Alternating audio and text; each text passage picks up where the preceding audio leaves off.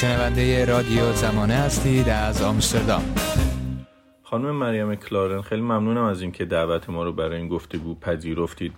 به تازگی نامه منتشر شده که تعدادی از وکلای دادگستری خانواده زندانیان سیاسی و خود زندانیان سیاسی اون رو امضا کردن و این نامه اشاره داره به مصوبه های پنهانی که توسط شورای عالی امنیت ملی علیه زندانیان سیاسی در واقع صادر میشه.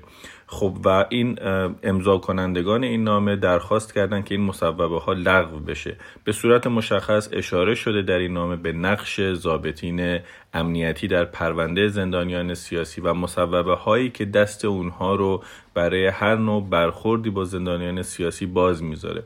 با توجه به اینکه مادر شما خانم ناهید تقوی در زندان به سر می‌برن می‌خواستم ازتون بپرسم آیا این نقش ضابطین امنیتی در تجربه شما به عنوان کسی که مادرتون در زندان هست آیا نقشی داشته تأثیری داشته شما با این موضوع برخوردی داشتید؟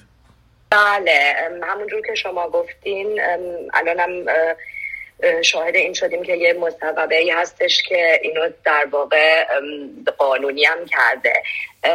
بالاخره تو روش پرونده های زندان سیاسی همیشه به یه نوعی جلو میره. ضابطین امنیتی دستگیر می‌کنن چه وزارت اطلاعات چه سازمان اطلاعات سپاه. این فردا رو میندازن در سلولای انفرادی و زیر بازجویی شدید پرونده سازی میشه و موقعی که آقایون کارشون تموم میشه این پرونده میره به دادگاه انقلاب. قبلش هم وکیل مستقر دسترسی نداره و در در واقع دادگاه های نمایشی این عزیزان محکوم میشن به سالهای زیاد حبس. تا اینجا یه چیزی هست که خب ما عادت داریم و متاسفانه تو 42 سال گذشته خیلی دیدیم. چیزی که اینجا اما می‌بینیم اینه که در روند پرونده های زندانیان سیاسی عقیدتی یا به قول آقایون امنیتی حتی بعد از اینی که محکوم میشن ضابطین نقش داره در روند پرونده و من خودم این تجربه رو بعد از محکومیت ناهید تقوی دوبار کردم.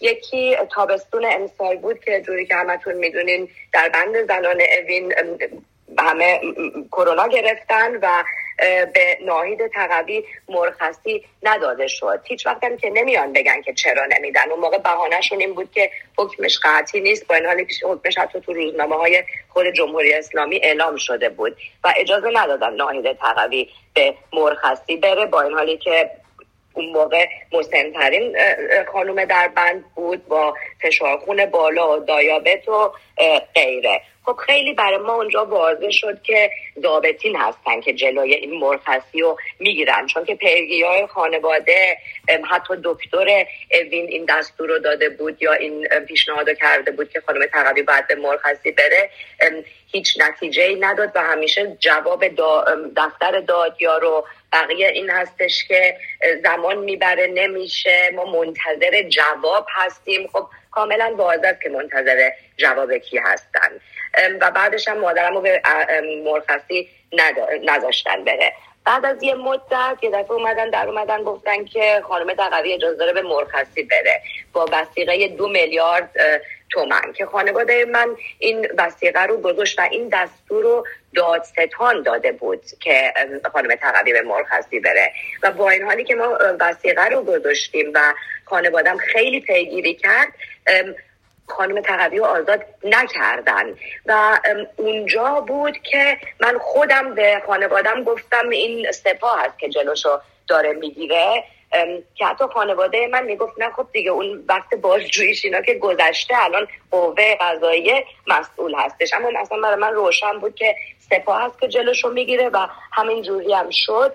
و حتی پیگیری های خانواده جواب این بود که سپاه ملاحظات داره که حتی ما گفتیم اگر سپا ملاحظات داره مگه قبلش اجازه نگرفتین از سپا که همیشه هم این جوابشون اینه که ما مستقلیم و نه اجازه چی و فلان. یعنی اون دو این دو مورد دو مورد بود که کاملا مشخص بود که روند پرونده ناهید تقوی زیر نظر قوه قضایی دادیار اوین نیست. زیر نظر وزارت سازمان اطلاعات سپاه هستش و این فقط یه مثال بود سر ناهید تقوی ما این مسئله رو تو تقریبا همه پرونده های زندانیان سیاسی می‌بینیم و این بیمسئولیتی یا برخورد امنیتی با زندانیا باعث میشه که کسی مثل آقای افتین الان در کوما باشه و جونش در خطر هستش. برای اینکه می‌تونستن خیلی زودتر به این رسیدگی بکنن و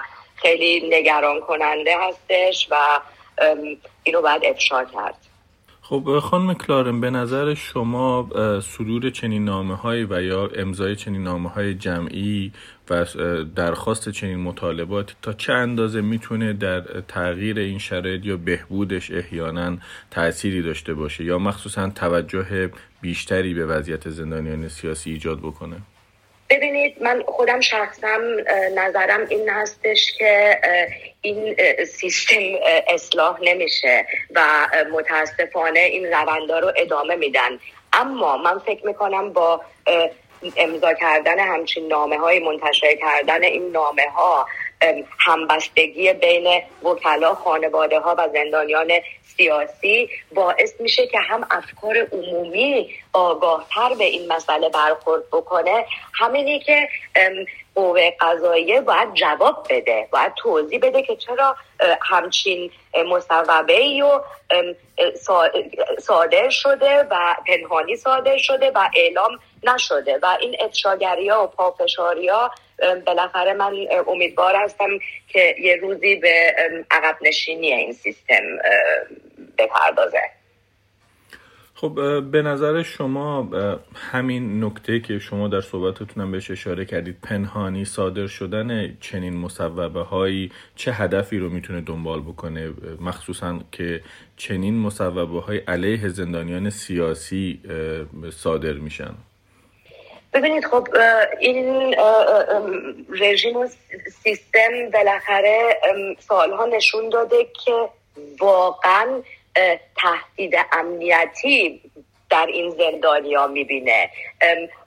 مثلا خود آقای آپتین که الان به عنوان مثال بردم یه نویسنده یه شاعر از قلمش میترسید؟ یعنی تو کشوری مثل آلمان خیلی به کسایی مثل آقای ابتین احترام می‌ذارن و افتخار می‌کنن به همچین کسایی. تو ایران اینا کاملا میشن تهدید امنیت ملی و اینا رو می‌برن در زندان. از اون بر باید یه چهره رو نشون بدن که بگن ما قوه قضایمون مستقل هستش. من این تجربه رو متاسفانه خیلی بالا کردم چون ناهید فقط دو تابعیتی هستش و من با دولت آلمان در تماس هستم و دولت آلمان پافشاری های خودش رو می‌کنه همیشه جواب جمهوری اسلامی این هستش که قوه قضایی ما مستقل هست ما نمی‌تونیم دخالت بکنیم در تصمیم گیری هایی که می‌کنن. اما همچین مصوبه نشون میده که مستقل نیستش. در واقع اینم نمایشی هست. همون جوری که دادگاهاشون نمایشی هست. من بعید می‌دونم آقای ایمان افشاری که قاضی دادگاه مادرم و بقیه هم پرونده بود 18 جلد پرونده های این بچه ها رو اصلا خونده باشه. در واقع سپاه براش دیکته می‌کنه که چه حکمی رو بدی و تموم. برای همین در همه این چیزا برای من نشا... نمایشیه. با هم باشیم یک صدا. رادیو زمانه.